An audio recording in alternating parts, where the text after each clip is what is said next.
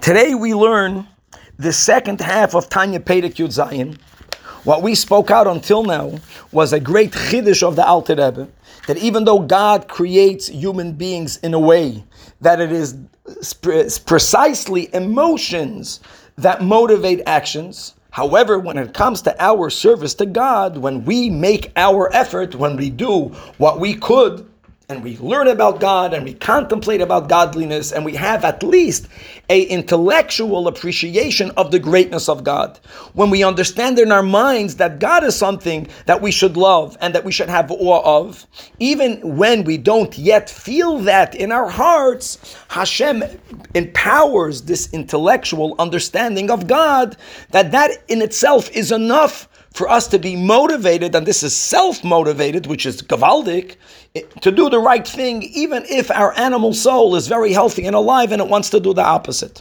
And that's the bilvavcha la'asoisoi. Bilvavcha, contemplating, understanding that we should love God, that empowers us to do the right thing.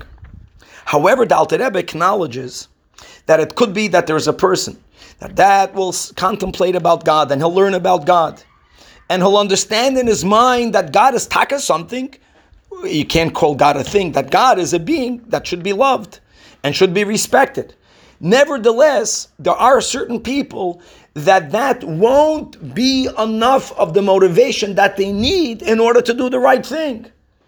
In other words, even though they have it in their minds, it's just not trickling down to any other of the lower parts of their beings. Not only not to their emotions, it doesn't affect their actions and they can spend more time and they can think more about God, but still, not only do they not feel, it doesn't move them at all. So here the Alter Rebbe introduces a very powerful concept. And let's word it in the positive way. That the only reason why this happens is because when a person in the past did things that were against the will of God, one of the spiritual consequences of sin is that we become spiritually desensitized.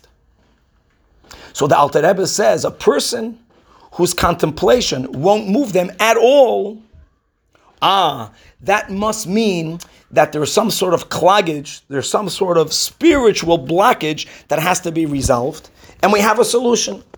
And that's called tshuva. And even though we're going to learn a lot later in Igeres Tshuva all of the details about how the Alter Rebbe explains the concept of tshuva, but one of the most powerful, inspirational ideas that the Alter Rebbe introduces when it comes to tshuva is that when a Jew does tshuva, which means even on the basic level, when a Jew resolves that from now on I will not repeat my mistake, not only is that person forgiven, but tshuva has the power to completely heal all of this spiritual clog blockages that were created through the sin. So the Alter Rebbe says a person should do tshuva. And after the Yid does tshuva, rest, rest assured that if a Yid, this is some Tanya Perek Yud Zayin, if you're going to do your hard work, you have to learn more about God, learn more Hasidus, and contemplate about God.